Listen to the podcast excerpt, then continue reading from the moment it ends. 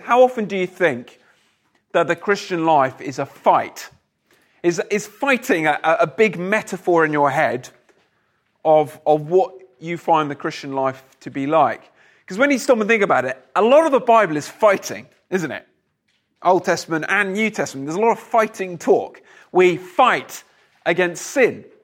And maybe that's an ongoing daily, you know, presence for you. I know it is a fight to say no to sin and yes to right. We fight against ourselves. We, we fight against the enemy, Satan, the spiritual battles. Again, you see that all over the place in the New Testament, don't we? It's just, the Christian life is a spiritual fight. And also, we fight to advance the gospel. We don't fight with our fists or with bombs or with knives or guns or anything like that, but we fight to take the gospel of Jesus Christ, the good news, to Balaam, to our workplace, to our, our colleagues, to our friends and our teams, and all that sort of thing. Again and again and again and again, we're given biblical imagery to describe the Christian life in all sorts of different ways as a fight. The question is how, how certain is victory? In the fight against sin, in the fight against Satan, in the fight to get the gospel out, how assured can we be of victory in this fight? Well, what I want to share with us tonight is reasons to have great confidence in this fight. And the reason we should have confidence is because of the book of Joshua, uh, Judges, and 1 and 2 Samuel. So that's the sort of the, the, the, the three books, four books, which you're going to be uh, covering tonight. Just by way of recap, let's try and fill in um, this box at the top of our, our handout. You might remember last time we hit the book of Numbers, that's where we've left off. And what are God's people like at this stage? They're just about to enter the promised land. What are they like? Anyone remember?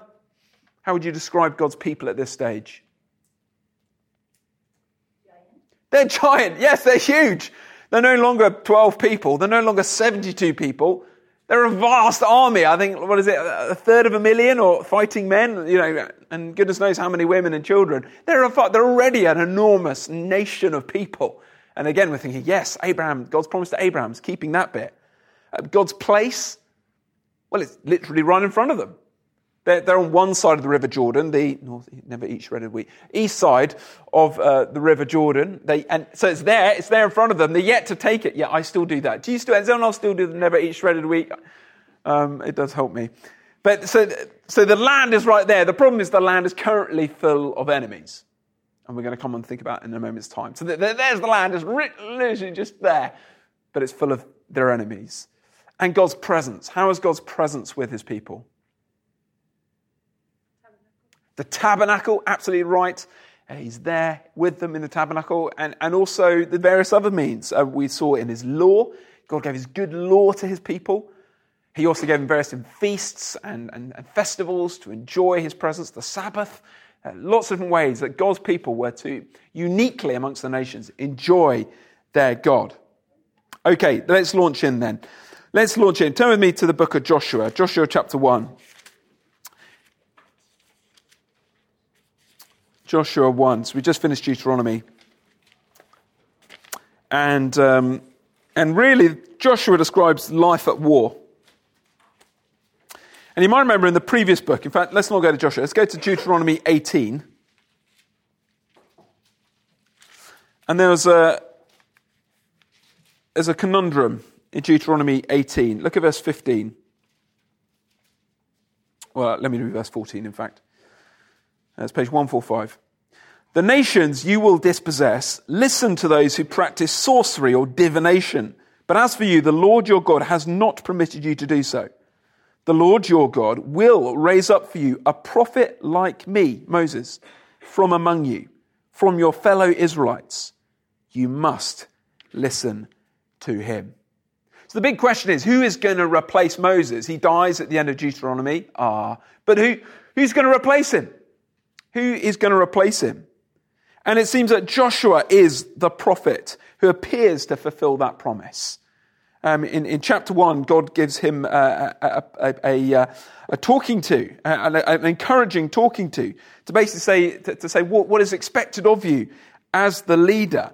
And it seems as if how that, that the success of the conquest of the land is not just tied to, the, to Israel's obedience, it is specifically tied to how obedient Joshua, as their leader, will be. So look at chapter 1 and verse 7 of Joshua. God says to Joshua, Be strong and very courageous. Be careful to obey all the law that my servant Moses gave to you. Do not turn from it from the right or the left, that you may be successful wherever you go. So Israel's success is not just tied to their obedience, it's tied to the obedience of their leader. But God says, be bold. Again and again, that's like the repeated message throughout Joshua. Hands up if Sunday school you sang, be bold, be strong, for the Lord your God is with you. Yeah. What a class. We don't sing that anymore, do we? Classic. It's a great song. We should sing it. God is with you. And uh, to reassure Joshua of that, the Lord himself sends the captain of the Lord's army to speak to Joshua to say, Look, you got your army, but I've got my army. And don't worry, we've got this in the bag. It's absolutely fine. So the beginning of Joshua begins with this massive reassurance to God's leader We've got your back. We can't possibly lose this. As long as you're faithful to me, God fights for you. And so we're not going to do a great detail going through Joshua because Joshua is basically one great battle after another. And I guess the big um, apologetics questions, you look at the book of Joshua, and the question which many of our friends might raise is well, hang on, how, can you worship a God who justifies this war against an innocent people? That's often how it's termed, isn't it? How can your God justify genocide? That's often the charge uh, which is raised. I once saw a debate between um, a guy called um, Doug Wilson and, um, and um, what's his face? Atheist guy, Richard Dawkins. Thank you. Um, and, and this was one of the points which Richard, Daw- Richard Dawkins raised. Look, how can you worship this God? So it's worth having some sort of answers up our sleeve.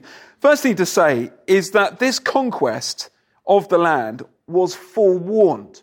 It was forewarned. It didn't come out of nowhere. In fact, if you turn back to Genesis chapter 15, it's mentioned literally hundreds and hundreds of years before. Genesis 15, verse 16.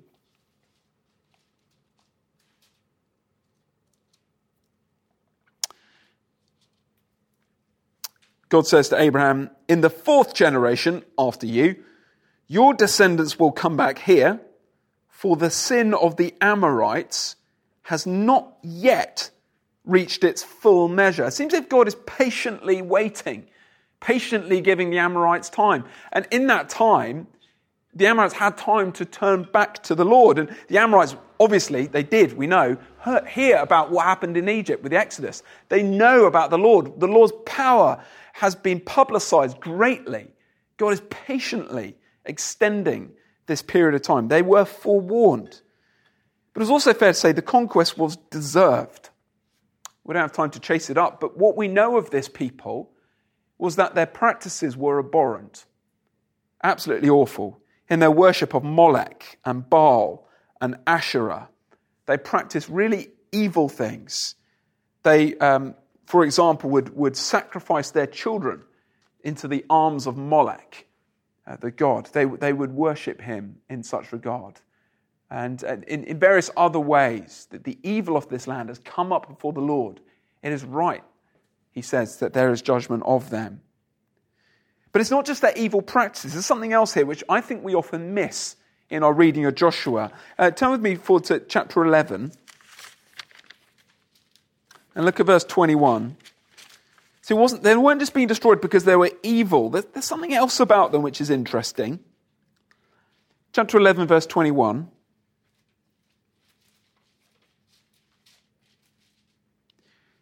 At that time, Joshua went and destroyed the Anakites from the hill country, from Hebron, Debir, and Anab, and from all the hill country of Judah, and from all the hill country of Israel. Joshua totally destroyed them and their towns. No Anakites were left in the Israelite territory, only in Gaza, Gath, and Ashdod did anyone survive. There's, from your general knowledge, what we've seen in previous talk, what do we know about the Anakites or Anak, the sons of Anak? Anything we remember about the Anakites? Nephilim. Yes, that's right. The Anakim, the Nephilim, they were giants, remember? They were the, the, um, the offspring of the sons of God who went into the daughters of men. They did that first time around in Genesis 6, which, which, um, which led to the flood. But then we're told in Genesis 6 they did that before the flood, but also they did so afterwards. And this is describing them. You see, the, the, the people inhabiting this land, they weren't just wicked in their idolatrous practices, they were also, in, in the eyes of the author here, the, the offspring of Satan, you know, the offspring of the serpent. They, they, were spirit, they were literally spiritually enemies of God. And notice where's the one place that these, these, uh, these people were left? Gath, Ashdod, Ashdod, and Gaza. Anyone know anything significant about those places? Philistine territory. Philistine territory. Think of any famous Philistines? Goliath, Goliath who was a giant. So you, do you see, uh, very subtly, it's not like they're blaring it, but it's saying, look, the, the, the giant offspring of the Nephilim back in Genesis 6, well, here they are. They need to be wiped out. They are God's enemies. It is deserved. It's also necessary. And we see this elsewhere that if, if, if God's people allow these enemies to still uh, live in the land, it, it's much like Adam and Eve allowing the serpent into the garden. These, these peoples in the territory will tempt them to worship their gods, will tempt them to follow their practices. It's, it's a risk if they're not destroyed that they would lead God's people away from the Lord. And lastly, it's not genocide because it has absolutely nothing to do with ethnicity. Um, and, and, the famous, famous example of this is what happens with, um, with Jericho. I love this image, by the way. This was the cover of a comic book in the 1950s, a Christian comic book. And I think it's absolutely brilliant artwork, isn't it? Um, you see God's people marching around the walls of Jericho, and, and, and then the, the tumults as they all sort of go collapsing in. But you might remember, before they go march around the walls of Jericho, they send a couple of spies in, and they meet Rahab, a prostitute and she's there in the, in, in, in the, in, in, the city walls. And, um, and, she, and she is told, because she, um, she believed that the, the Lord, she heard of the Lord and, and his victories against, against Egypt, she trusted in him, she wanted to switch sides. And they're like, yeah, fine. Leave a, a, a scarlet cord in your window, you will be safe. And of course, her, um, she was safe. And remarkably, when they dug up Jericho, there's only one bit of wall which didn't fall down probably her, her bedroom window. Isn't that cool? Um, and so it's got absolutely nothing uh, to do um, with, uh, um, with people's ethnicity. So, what does the, the book of Joshua, Joshua teach us? Again and again and again, it teaches us that God is holy. We can't forget this. Um, we can't forget that, that God's standards of holiness, they haven't changed between Old and New Testament. God is holy and is vengeful against those who deny his holiness. We've got to then remember that judgment is real. And if we're offended by the idea of the conquests, well, all the more we should be offended by what Jesus teaches about hell, which is an even greater uh, purge of God's enemies. Um, God's justice is real. And as bad as this judgment is, hell is worse. But the most remarkable thing is um, is, is that anyone can join God's people, much like Rahab. Anyone can join. Anyone can join in. In fact, Rahab, you might know, makes it into Jesus' own genealogy in, in Matthew uh, chapter 1. Uh, the, the, the, Jesus' arms, God's arms, are wide open to accept anyone, no matter who we are. So it's fair to say that the, the, the, the conquest of Canaan is, is, not a problem for the atheist. Um, world history is full of uh, violent, violence and, and wars and things like that. We should expect that in a world. Uh, it, but but but I so so it's not really in our apologetics. We say why is this a problem for the for the non-Christian? It's not. It's only a problem for the Christian. And for us to try and understand how can a holy God uh, do this? And and the answer is of course God hasn't changed between Old and New Testament. God is still holy, uh, but He's still merciful. Okay, so the end of book of, um, the end of book of Joshua, they, they, they've done the conquest of most of the land. And at the end of book of Joshua, God uh, gathers his people uh, together. And we're going to do a bit of pairs work now.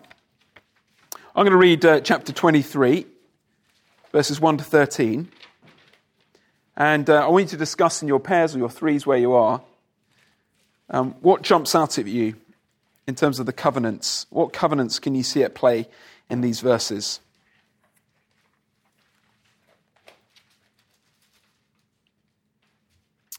Joshua 23. After a long time had passed and the Lord had given Israel rest from all their enemies around them, Joshua, by then a very old man, summoned all Israel, their elders, leaders, judges, officials, and he said to them, I'm very old. You yourselves have seen everything the Lord your God has done to all these nations for your sake. It was the Lord your God who fought for you. Remember how I have allotted as an inheritance for your tribes all the land of the nations that remain, the nations I conquered, between the Jordan and the Mediterranean Sea in the west. The Lord your God himself will push them out for your sake. He will drive them out before you and will take possession of the land as the Lord your God promised you. Be very strong. Be careful to obey all that is written in the book of the law of Moses without turning aside to the right or the left. Do not associate with these nations that remain among you. Do not invoke the names of their gods or swear by them. You must not serve them or bow down to them, but you are to hold fast to the Lord your God as you have until now. The Lord has driven out before you great and powerful enemies. To this day, no one has been able to withstand you. One of you routs a thousand because the Lord your God fights for you just as he promised. So be very careful to love the Lord your God.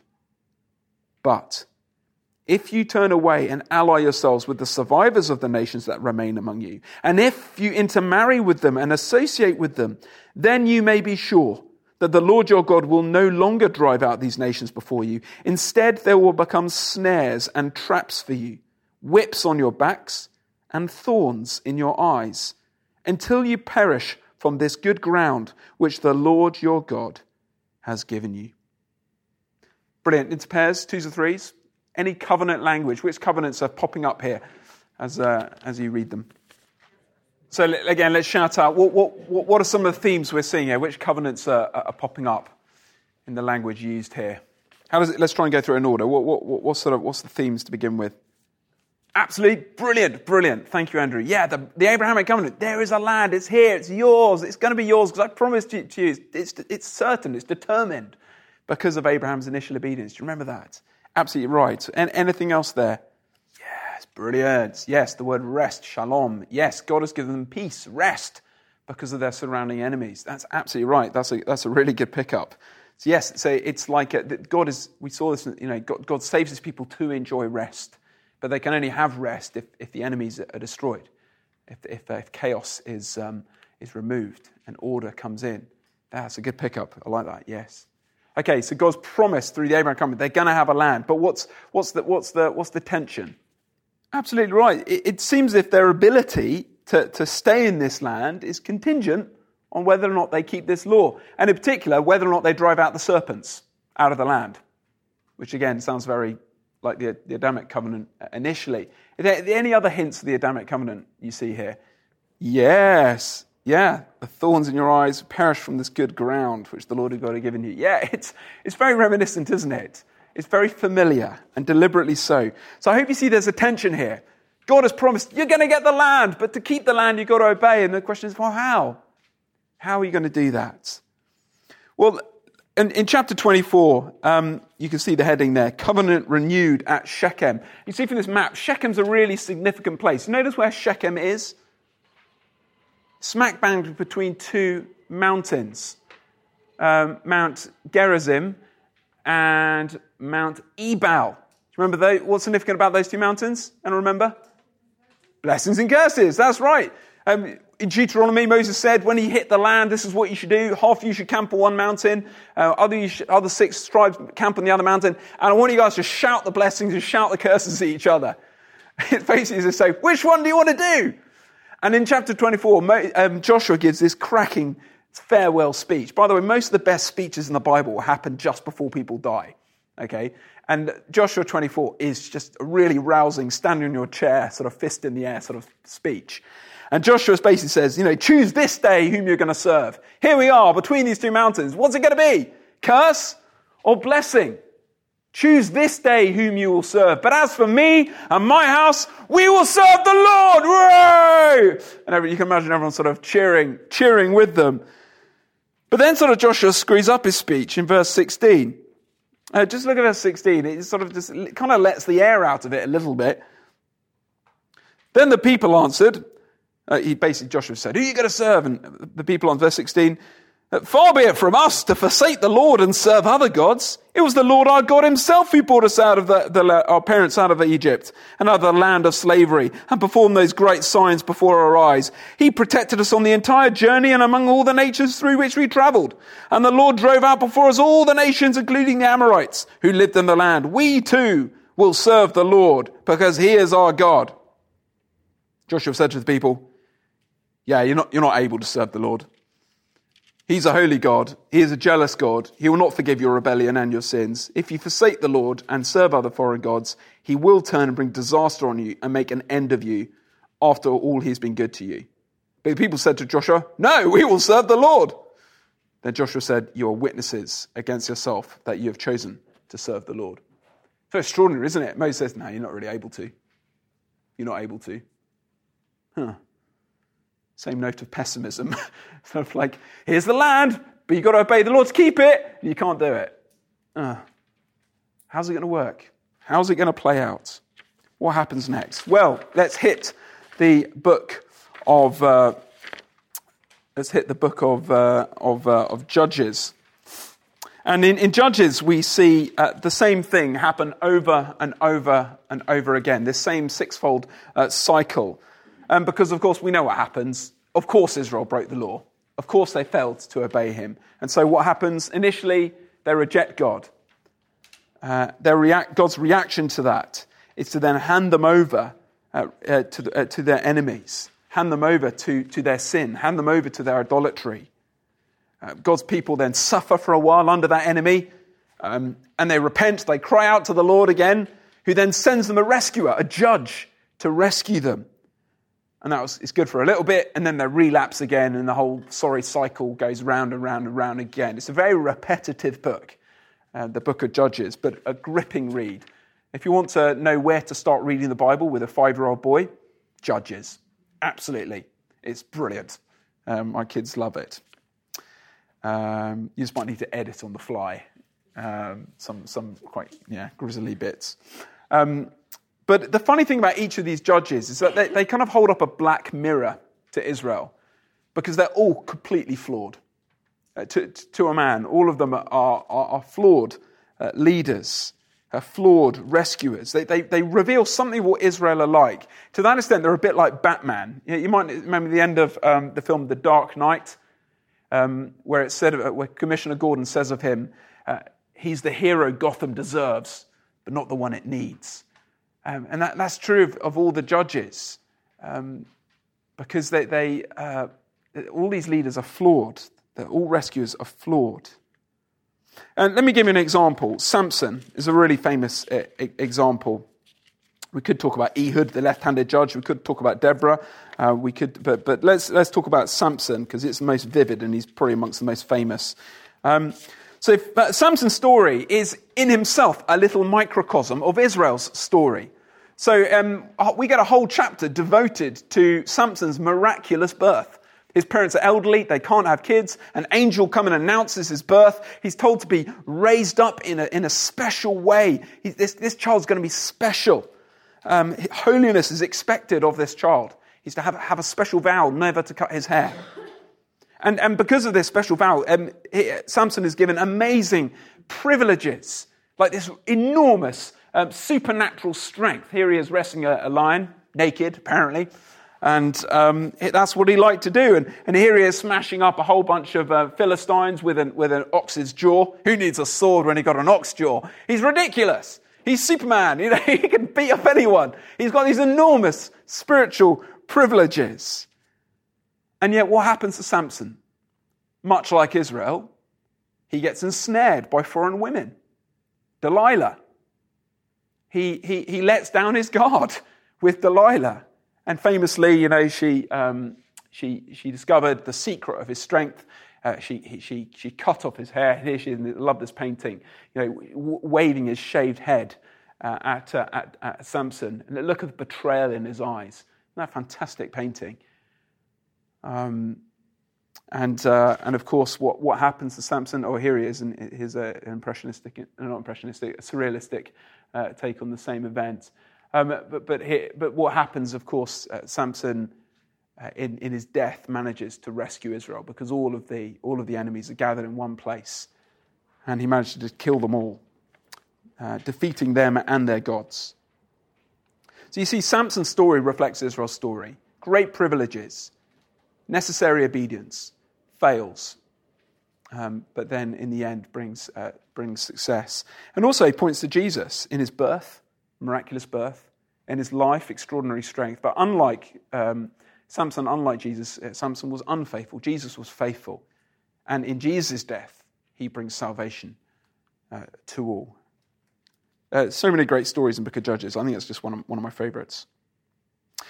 The end of the book of Judges is probably less well known. Chapter 17 to 24, sorry, 17 to 22. Um, and it's arguably some of the darkest pages in all of Scripture. I definitely wouldn't read these chapters to my five year old boy because they are really grim. Really grim. Uh, nothing good happens. Um, the, basically, the, the big plot is that there's a Levite. You know, the Levites were the holiest of God's people, and this Levite had a concubine.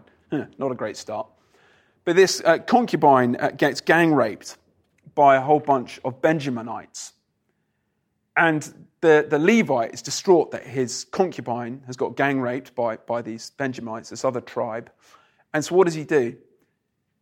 He uh, mutilates the corpse of this woman, cuts her into 12 pieces, and then posts one piece of her to each tribe of Israel, calling all of them for war against the Benjaminites.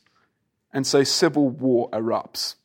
And it's all the cracks, all the cracks. Uh, you remember the cracks which we talked about before between the different tribes? They, they, were there in the book of Genesis between the brothers. They continued all the way through. They've, they've always been there, but, but now these cracks turn into fissures and all hell breaks loose. It's awful. And so the, the last few chapters of the book of Judges, the same note keeps on coming up. Look at chapter 18 and verse 1. In those days, Israel had no king. Chapter 19, verse 1. In those days, Israel had no king. Uh, chapter 21, verse 25 says, In those days, Israel had no king. Everyone did as they saw fit. Israel needed a king the only way they're ever going to keep this land is if they have a godly king who's going to lead them in that holy obedience, much like Joshua was supposed to, and much like Joshua did, but they need a king like that. These black mirrors, these, these um, Gotham Knights, they're not enough. We need a king. Meanwhile, all the while, through this dark, dark period of history, God is preparing a king. And so enters the book of Ruth. Uh, we read about an obscure foreign uh, Moabite woman uh, who decides to care for her Israelite mother in law, and Naomi. And uh, you might know the story. She ends up being redeemed, even though she's pretty much unmarriable. She ends up being redeemed uh, by uh, this man called Boaz, who's from the tribe of Judah. And at the end of the book of Ruth, if you flip over there, we're given a little family tree. Chapter 4, and we follow down from the line of Perez all the way through, through Boaz, verse 21. Boaz, the father of Obed, Obed, the father of Jesse, Jesse, the father of David. God has not forgotten his promises. Way back in the book of Genesis, chapter 17, God promised Abraham, kings are going to come from you. Uh, chapter 49, God promises from Judah, king is going to come from you.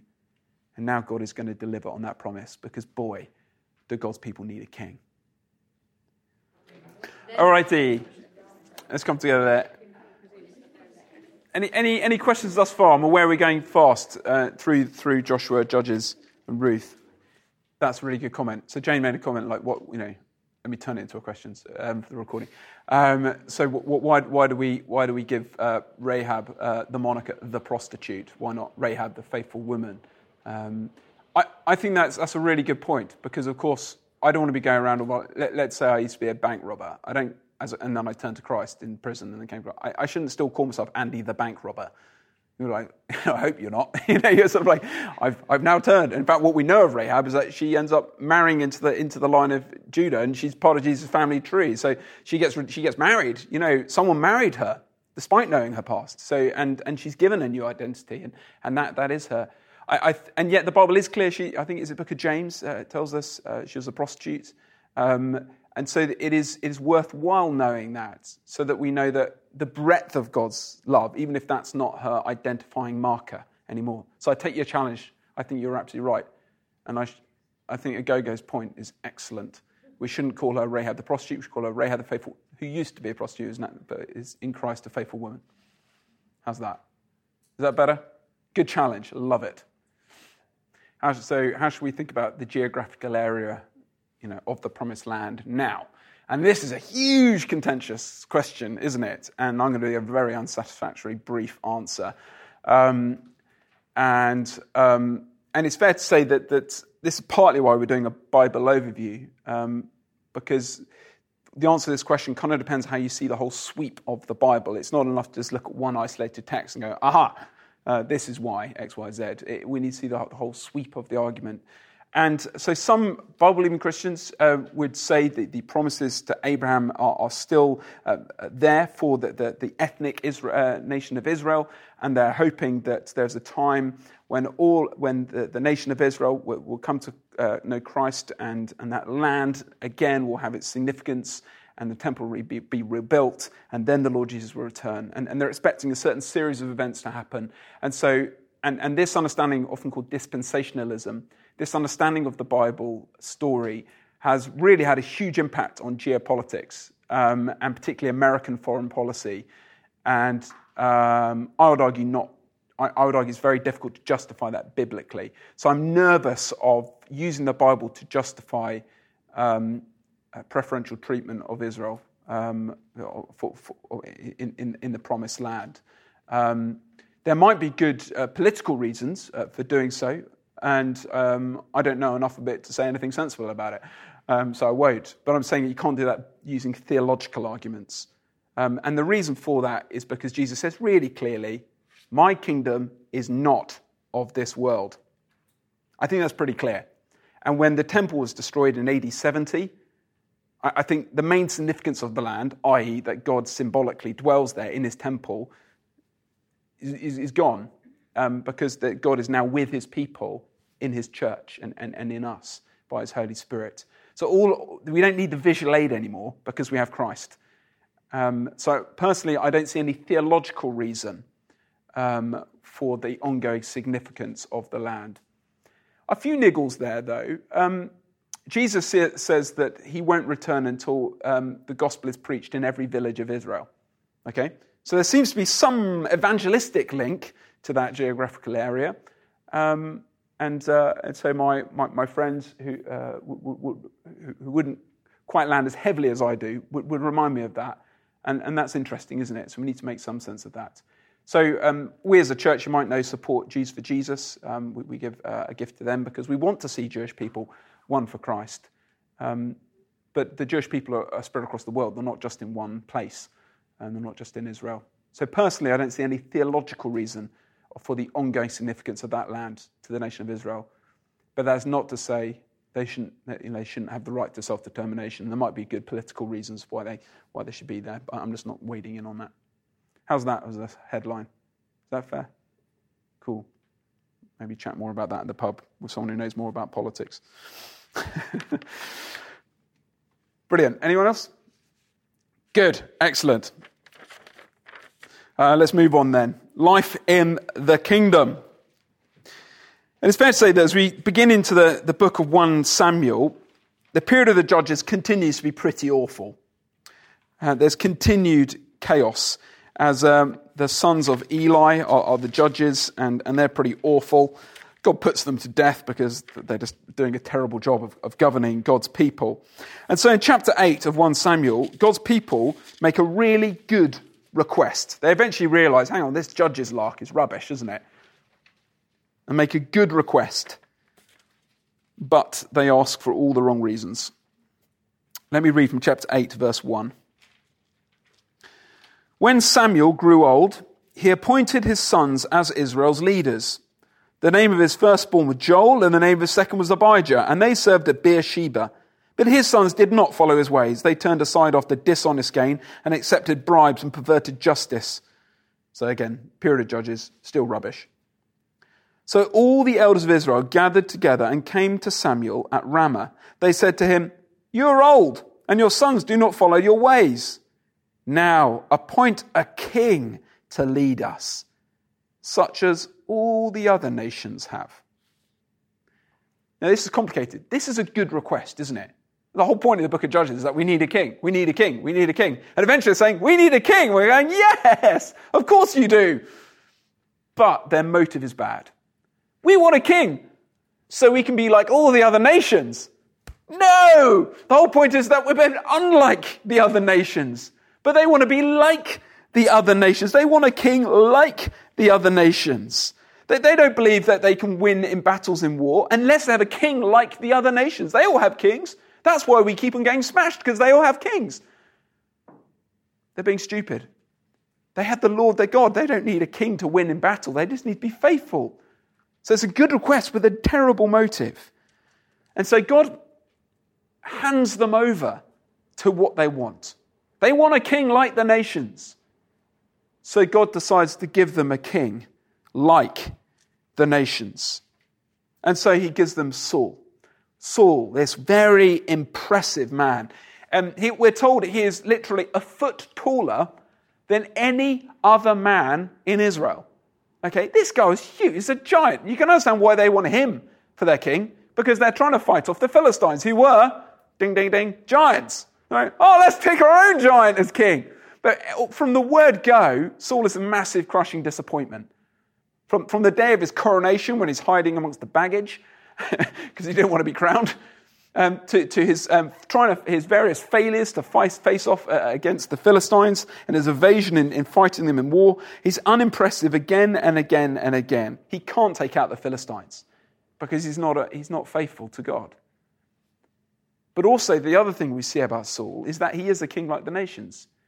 He takes and he takes and he takes.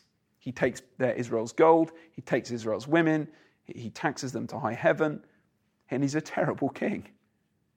He's a king much like what Jesus warned us about in our reading this morning a king like, who, who lords it over um, God's people.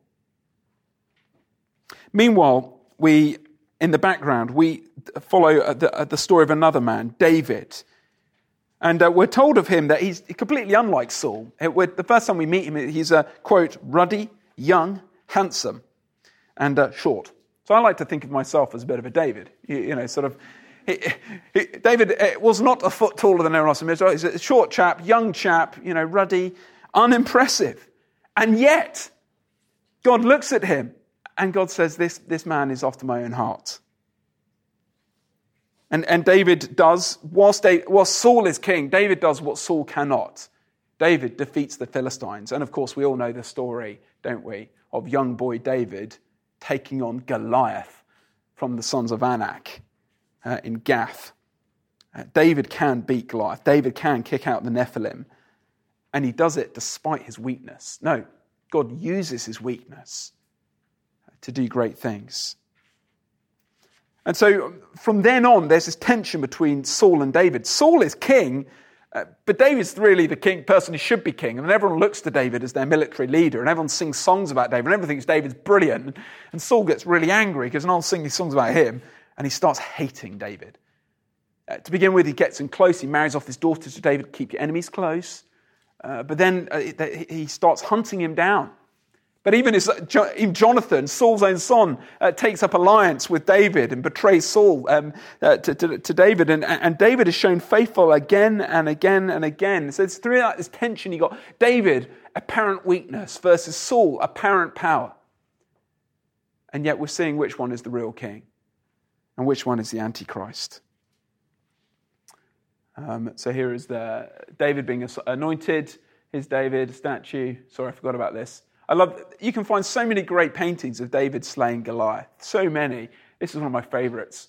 Look at that. He's looking up to the Lord and he's thanking the Lord because it's the Lord who, um, who, who, won the victory.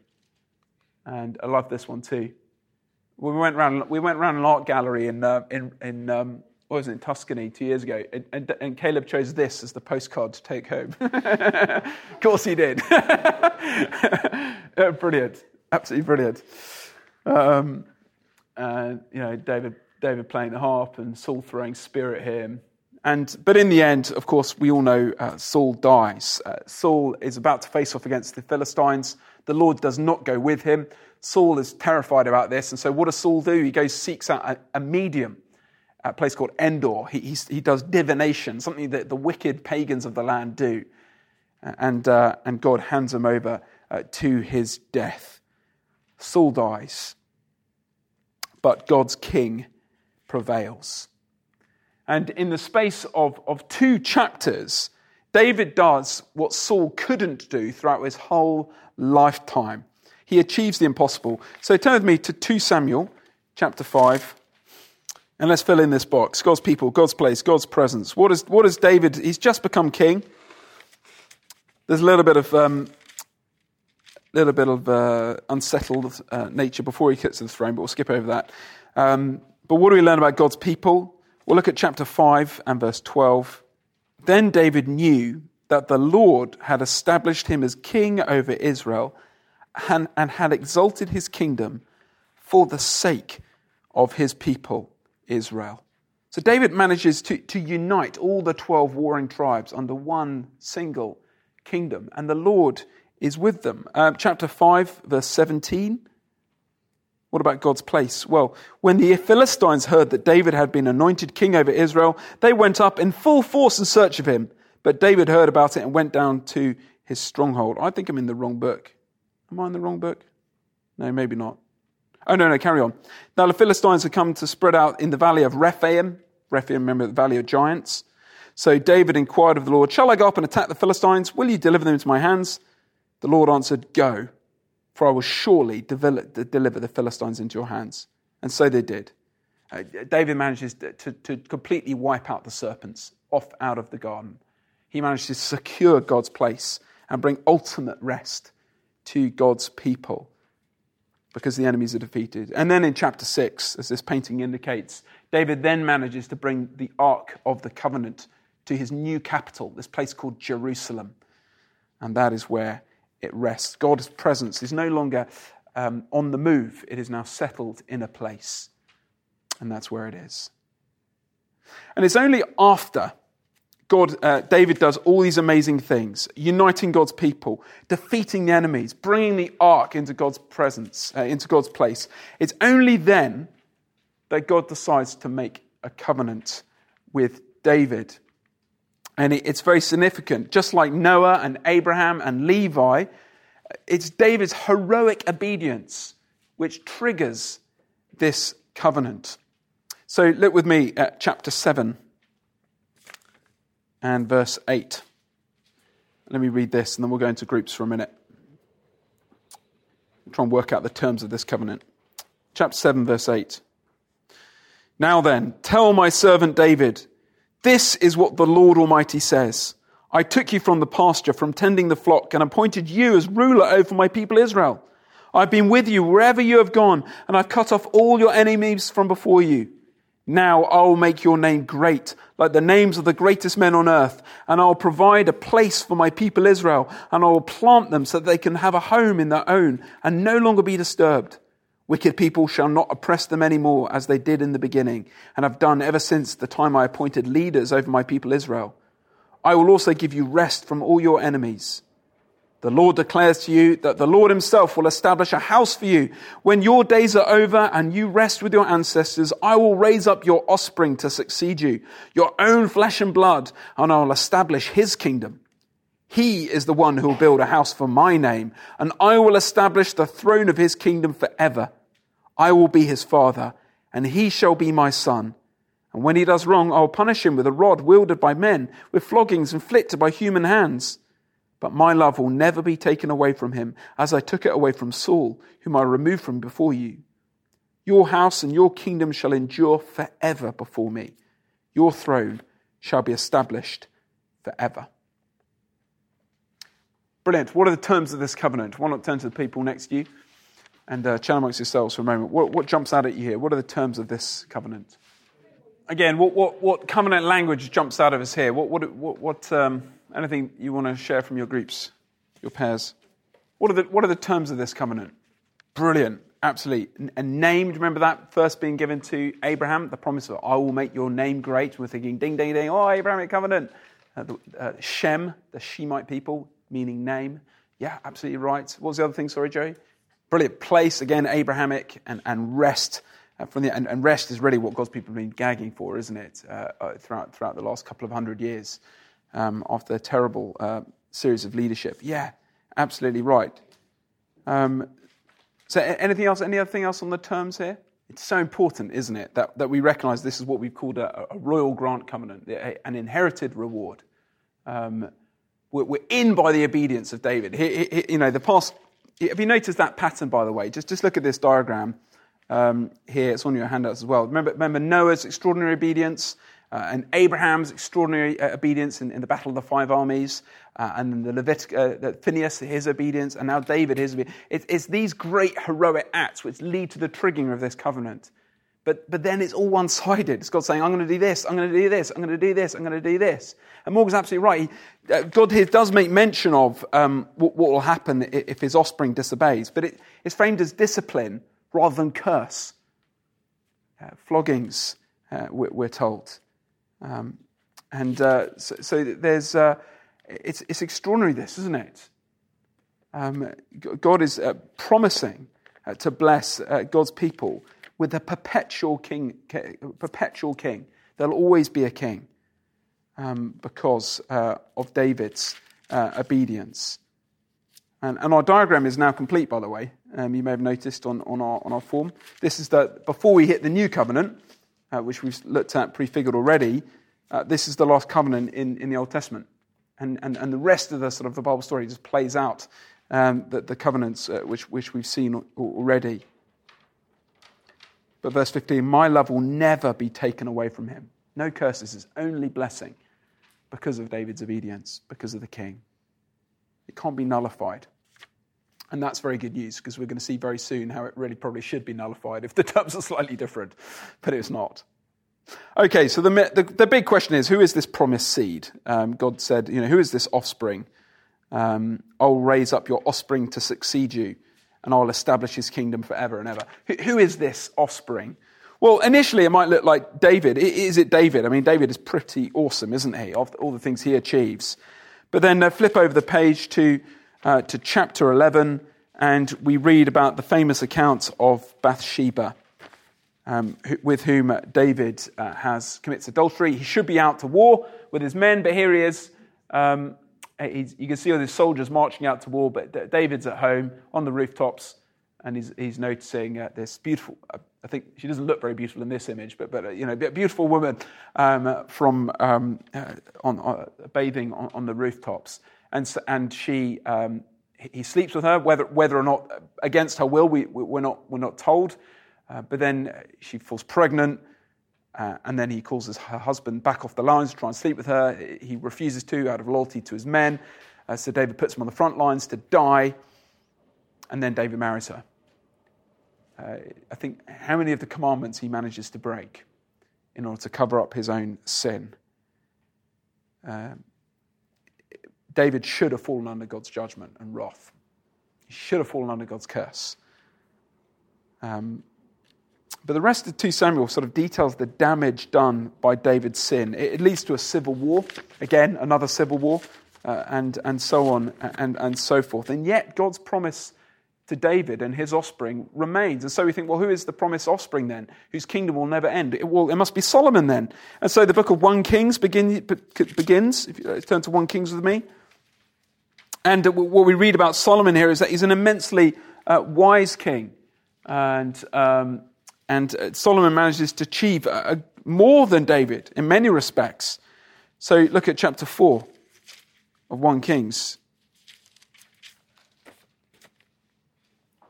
What we read of God's people here is we fill in the box. The people of Judah and Israel were as numerous as the sand of the seashore. They ate, they drank, and were happy. That's pretty good, isn't it? What does that remind you of? Yeah, they ate and drank. It does sound like Edenic. Any, any other language there? Some, yeah, sand and the seashore, the Abrahamic covenant, of course. Yeah, Deuteronomy, is that, sorry, Genesis 17, is that? Um, and what, the next verse, uh, verse 21, what do we read about God's place? And Solomon ruled over all the kingdoms of, from the river Euphrates to the land of the Philistines as far as the border of Egypt. These countries brought tribute and were Solomon's subjects all his life. That is enormous. That is absolutely enormous uh, the, the, the scale, the extent of Solomon's kingdom. It is huge. God's land, Eden, is extended outwards and outwards and outwards. And God's presence, well, as you look down, chapters 5 through to 9, uh, Solomon uh, decides to build the temple. And here you see in this, um, uh, this engraving, you see Solomon there poring over the designs of, of the temple. And uh, the, the, temple was very, very impressive architecture. Um, here's, a, here's a scale model. Um, you see everything's covered in gold because uh, it's God's royal house. Uh, inside, everything's inlaid with gold. And you notice there the detailing. Um, you see that the trees, the pomegranates, what does that remind you of? Eden, exactly right. The seraphim on the walls, Eden. The lampstands, they're a stylized tree of life, Eden. And at the heart of it is the Holy of Holies, guarded by two enormous seraphim, uh, where the Ark of the Covenant is. Um, so, so we think, oh, wow, this is amazing. Uh, Solomon must be the king. He must be the promised offspring. And in chapter 10, if you, look, uh, if you turn there, it gets even better for Solomon because we read of, a, of, a, of, a, a, visit from the Queen of Sheba. And why is it significant that, that, that the nations are now coming in. And, and she notices, uh, she notices here, here's a Solomon's wisdom. She notices the beauty of his court and all the clothes people are wearing, and she's amazed. Why is this significant? Because now we see the nations being drawn in magnetically to join God's people.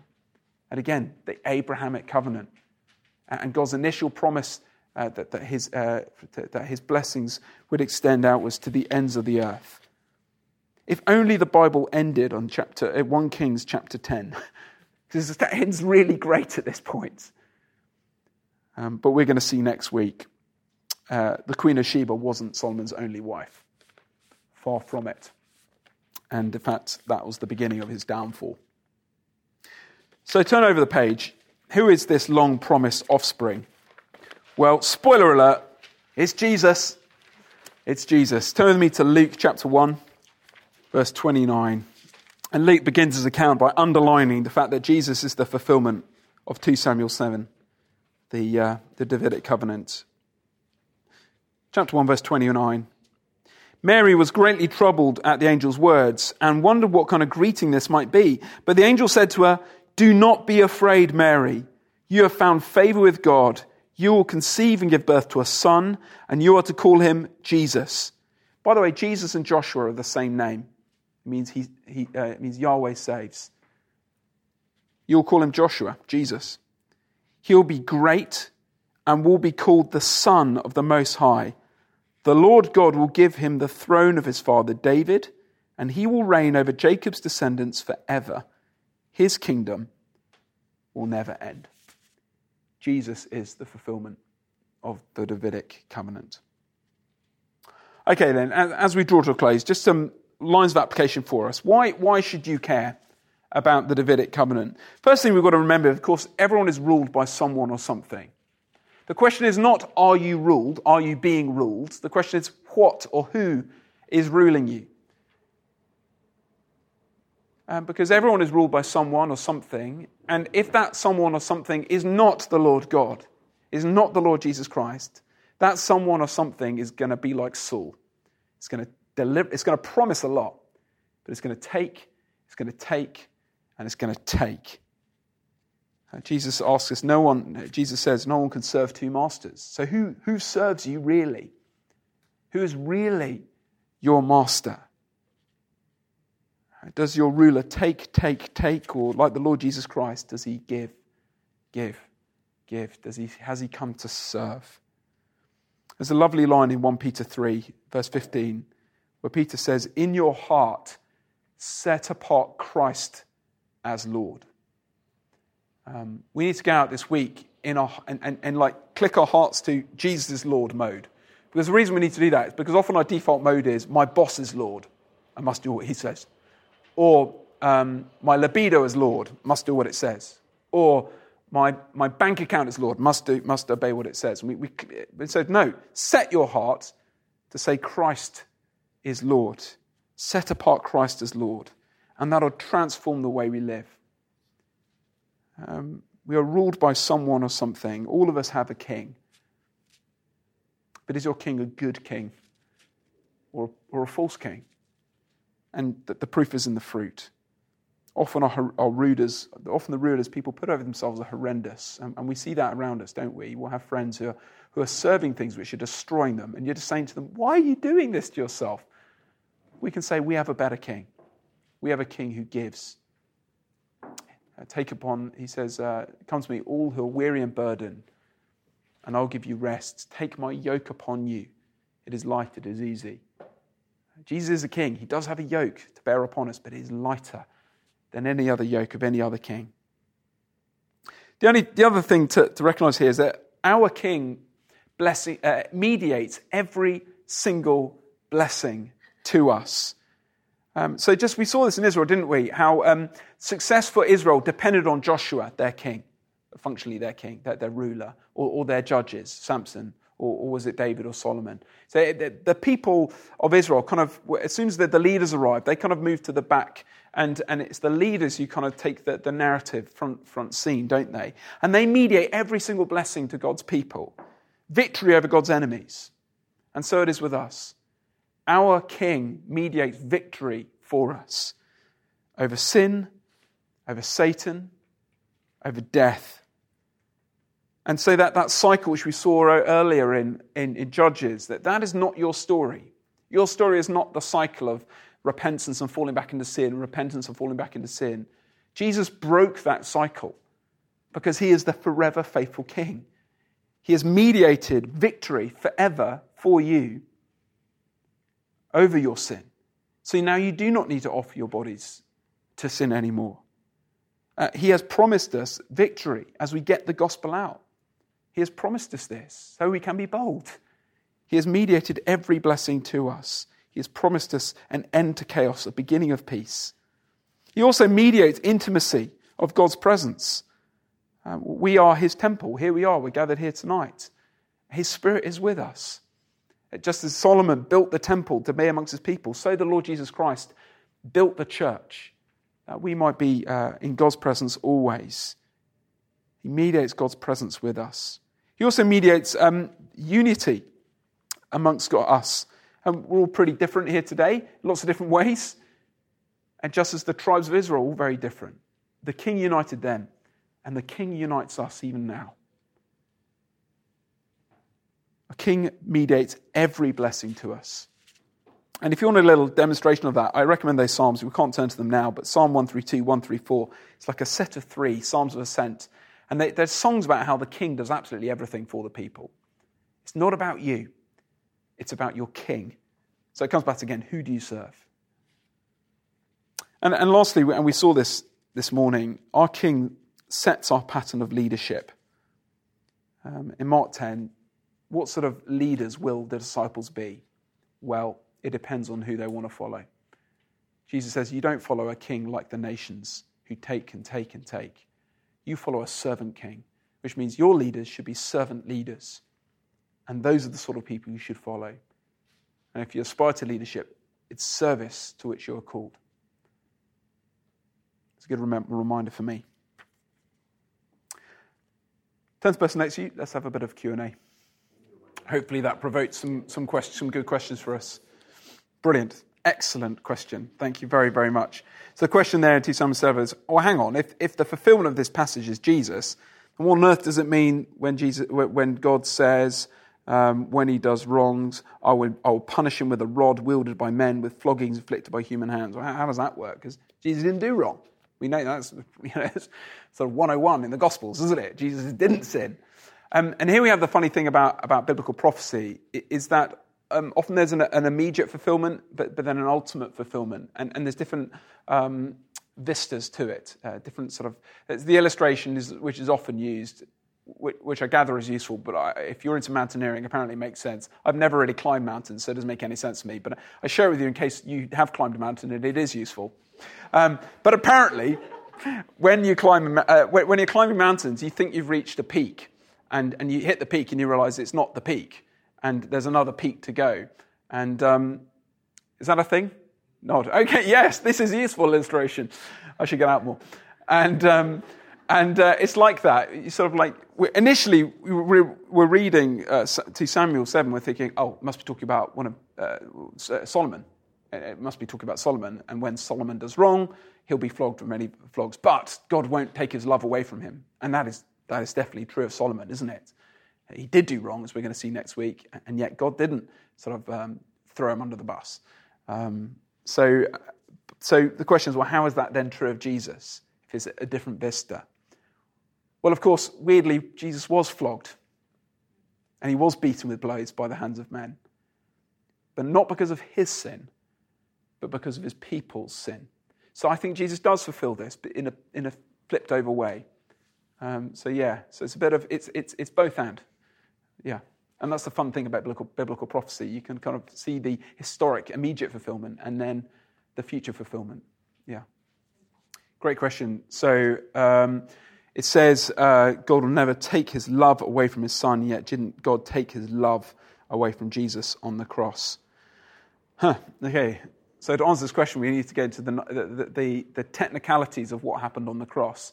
So, no, I don't think God ever took his love uh, God the Father never took his love away from the Son. Rather, uh, God poured out his wrath upon the human nature of the Son. And it says important to distinguish between Christ had two natures, uh, which are distinct, um, and um, the human nature and the divine nature. And um, God poured out his wrath upon the human nature of the Son. So um, the, sometimes you might have heard it said that at the cross the Trinity was broken because the, the Father and the Son were divided from one another. No, they weren't. They weren't. God, God is Trinity. God cannot break. God, God kind, of, kind of snap himself off a bit. Um, God's wrath has been poured about the human nature of his Son. Um, but, but, God the Father and God the Son are always in, in, in perfect united love. Um, I'm not a systematician, so, but, but that's basically the extent of my, um, uh, yeah, but that's how I'd answer that question. Is that okay? Yeah. Thank you. So, um, uh, James and Rob are observing, well, hang on, in this text, it looks like it's in by grace, on by grace. Um, Ron being, well done, David, for, for all your heroic deeds. Now, um, now um, it's on by grace because of your, because of your heroism. Yeah, I take, I take that point from, from 2 Samuel 7. Again, context is king. And so when, when you see um, all of these sort of royal grant type covenants, the commonality in all of them is that just prior to the cutting of the covenants, you have extraordinary heroic deeds. And, and, and, um, and uh, whereas uh, Noah and his obedience, Abraham and his battle of the five armies, Phinehas's uh, zeal, and now here David's victory against the Philistines, the uniting of God's people and bringing the ark to Jerusalem. The context is heroic deeds. And David says, I'm going to build a temple for you, Lord, and I'm going to build a house for you. And God's like, You're not doing me a favor. I'm going to do you a favor. um, off top of my head, I can't think of another place. I'm sure there's another place which says, in response to David's faithfulness, I've done this, that, or the other. Um, I'm going to have to come back to you on that because I can't think of one top of my head. But undeniably, the, the nature of this covenant is defi- definitely a royal grant. It, it's definitely not um, a suzerain vassal treaty um, because it's not conditional on, on David's ongoing obedience. In fact, quite the opposite. Yeah. Yes. So Andrew's point is well, hang on. In, in 1 Samuel, the context there, in the immediate context, it doesn't seem like asking for a king is a good thing because um, God seems a bit affronted. Hang on, I'm your king. Why do you want a king? Uh, I'm your king. Um, I, I think with a wider angle, we see that God clearly wants a king for his people because of his promise to Abraham, Genesis 17, kings will come for you. Because of um, Genesis 49, his promise to Judah, again, your royal tribe, you'll be a king from you. God, God desires a king for his people. The whole of the book of Judges, they had no king. They had no king. They had no king. Any idiot can read the book of Judges and think, what's the solution? A king. I, I think you're right. God, God's people wanting a king like the other nations is an affront to God. Um, because uh, it's, what God's people really need is be faithful to Him. They need, they need to be faithful to Him, and then they'd win every battle. They don't need a, a king over them to win in battles. They just need to be faithful to the Lord.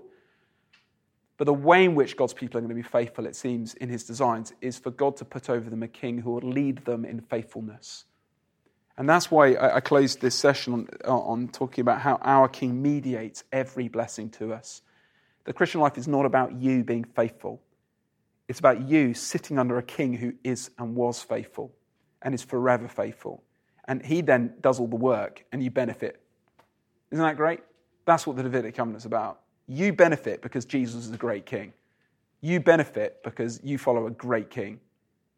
Not, it's not about you. Yeah. Brilliant. That's a great question. How does understanding the Davidic covenant help us read the book of Psalms better or more correctly, more accurately? Um, turn me to Psalm 1. Can I give you a case study? Um, if you want to know someone's approach to how they understand how to preach and how to read the book of Psalms, often see how they preach or teach Psalm 1. It's usually a good indicator of, how, of their methodology. Because lots of people will teach Psalm 1 a bit like this. Um, do you all know Psalm 1? Or do you want me to pray see it? Basically, um, someone, blessed is the one who does not walk in the step with the wicked, or stand in the way of sinners, or take sit in the company of mockers, but whose delight is in the law of the Lord, and immediates on his Lord day and night. That person is like a tree planted by streams of water, which yields its fruit in season, whose leaf does not wither, whatever they do prospers. Not so the wicked, they are like chaff, the wind blows, therefore wicked will not stand in the judgment, nor sinners in the assembly of the righteous. For the Lord watches over the way of the righteous, but the way of the wicked leads to destruction so often you hear a sermon, the preacher saying, okay, so what we need to do, guys, if you want to live, live the blessed life, read your Bible and sink your roots into God's word, then you'll be blessed. You'll be like that tree. Um, as you meditate on the Lord day and night, you'll be like that tree which sucks up those nutrients. You'll bear fruit for the Lord. You'll be blessed. Um, if you don't do that, you'll be cursed and you'll be blown away in the chaff. So, here today, what we should do is go away, read our Bible, end the sermon very moralistic. and everyone goes away feeling slightly crushed because this past week they didn't read their Bible very well and they haven't done that and they feel very awful. How does your question, how does understanding the Davidic covenant help us read the book of Psalms? It's not about you. uh, the Hebrew is a singular. Verse 1 Blessed is the one, blessed is the man. Well, who is the man? Well, the, the language of Psalm 1, it should remind us of Joshua 1, where God says to Joshua, You need to obey the law. You need to, well, turn there now. Just, just turn there. Just take, don't take my word for it. Um, chapter 1, verse 8. What does God say to Joshua? Verse 8. Keep this book of the law always on your lips. Meditate on it day and night, so that you may be careful to do everything written on it. Then you will be prosperous and successful. All right.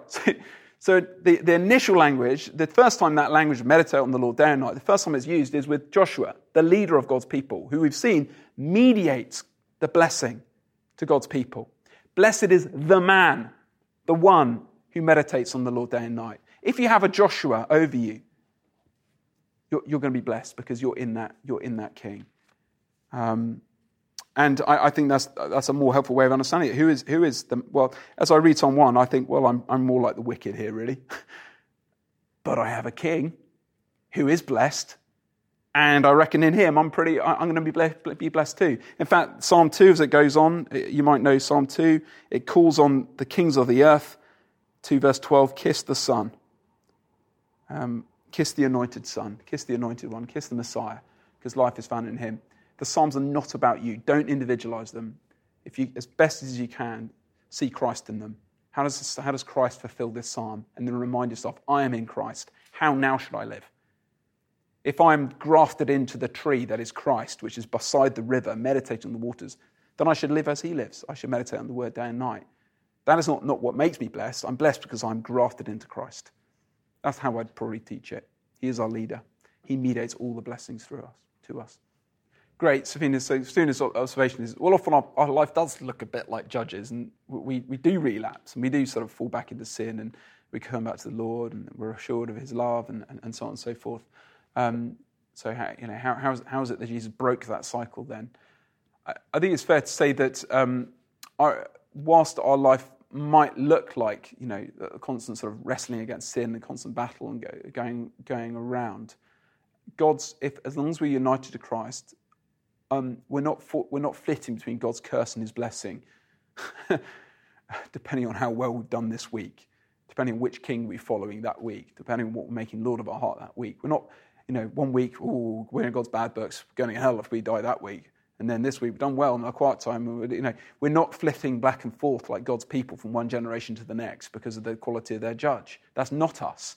We are, we are as long as we're united to Christ, even as sinners, even as people who do um, fall back into sin, we keep coming to Christ. So the reason we confess our sins every single Sunday at church is not to sort of flip ourselves back into blessing, as though this past week we've sort of slowly gone out and we go back in again. That's sort of a Roman Catholic view of, of, of confession. It's not, it's not that. It, it, it's, we, we, do that um, to express our ongoing dependence on God corporately together and an ongoing um, joy in the fact that we know we're blessed because we're in union with Him. We're on by grace because we are His offspring. And as long as we're in union with Him, we're blessed. So our experience might be of one ongoing sin, that ongoing battle. Um, but we are different to, to, the, to, to the people of Israel of, that, of those days because we have a blessed leader in whom we're, we're united. Yes, and thank you. So, so Ronnie's point there is, is um, we should also learn from, from the negative examples, the warnings of Scripture, and how, how God treats those who, who disobey him. So, Saul and, and what happened to him. And uh, perhaps there is a danger uh, in that we, we say, oh, we're always blessed because we're united to Christ, and, and we can't. Uh, this is what we've seen in the book of Titus too, isn't it? We can't let think that grace means we've got a license just to carry on in sin. We're, we're not free to carry on in sin because we're in grace. Rather, grace motivates us to do good. And, and these stern warnings in Scripture, these, these case studies like Saul, they should remind us that God is holy, He's not to be messed with. And we can't use grace as a, as a cheap means just to carry on in sin. If we're doing that, we've not understood grace. Yeah, so that's a really helpful addition. Thank you for that. Shall I pray? And we'll close in, uh, in song. Uh, Father God, thank you so much that we have a great King. Thank you that we have one who meditated on the Lord day and night, who was blessed. And thank you that we're united to him.